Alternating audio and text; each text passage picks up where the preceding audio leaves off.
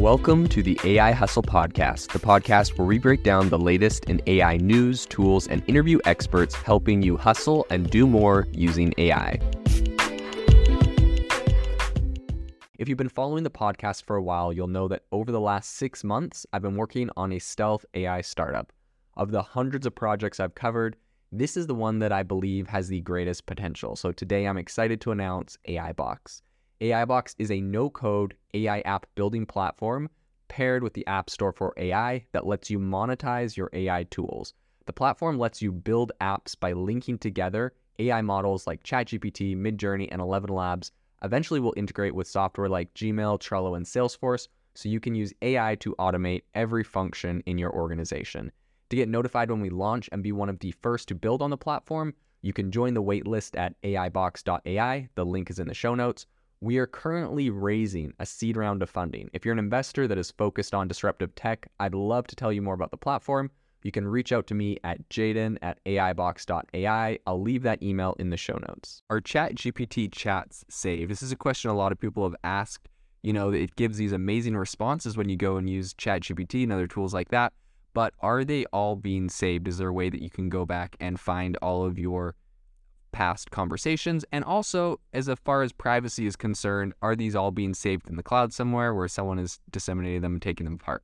So that question um, from a sec- from a security side and also from just a usability side for users is what we're going to dive into today, and we're going to get into first off how ChatGPT works, um, why some things are saved, and what some of the security risks are with the platform. So First, I would say it's pretty important to understand how the GPT model works. So the model that these chatbots are trained on, specifically ChatGPT, um, is that you know they're trained on a vast amount of text data, which is books, websites, and pretty much anything online. Elon Musk, when he first bought Twitter, said that they were scraping Twitter. We know that they've scraped a large portion of this from Reddit and other sites like that. So they really have been a very big data kind of vacuum of the whole internet when they um, do this. And the reason that's important is because the responses that it generates in real time, um, they originally, when they launched, they said that the model did not store any information about the conversation beyond its immediate reply.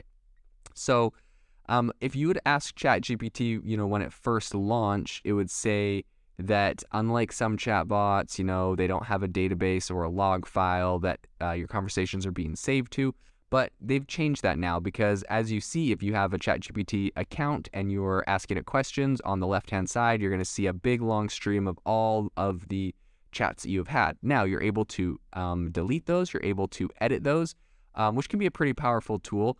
And I wouldn't uh, put it past them, though, if they're anything like Facebook, in a sense that when you delete one of those conversations, in my opinion, they're probably still saving that in the cloud somewhere. They're probably still saving one of those versions because that gives them some good information. And likewise, if you edit a question you've asked them, you know, you can run a you can run a response and you can pause it halfway through if it looks like it's in the, going in the wrong direction, and you can re um, edit your question and ask it again. And I bet you they'll save that data because this is how they help fine tune their model. Um, as they see, you know, uh, halfway through a conversation, you stop, it's telling them, okay, when someone asks this type of question and it starts saying this kind of thing, it's going in the wrong direction. And so they're running that back through their AI model, telling it, uh, this answer was wrong, do it differently next time. Like in the same way um, you can thumbs up or thumbs down conversations, they're also telling um, ChatGPT that, you know, this conversation was bad, run this back through the neural net and, and vote this as a bad type of response, especially when they're able to see that a lot of people have asked the same question about the um, you know, and received a similar response and had a negative, you know, uh, review of it. And the reason I bring this all up is because um, it is in ChatGPT's, you know, best interest, especially when they're letting people use this tool for free, to store your chats, to um, save them, so that they're able to use them. So as far as a security perspective goes, um, you can almost guarantee that all conversations, whether you delete them or edit them, will be saved in all forms to their database. Whether that means that they are, you know, there's a risk of that being hacked or leaked in the future is, I guess, up to whatever your opinions are on their current security. Everyone says they have, you know, the highest tech security, ChatGPT and OpenAI claim they have, you know, cutting edge security, but we still see massive companies like LastPass that are security centric being hacked. So in my opinion, anything uh, that can be hacked will be hacked. Um, and perhaps that's just my pessimistic opinion on cybersecurity and where it's at today.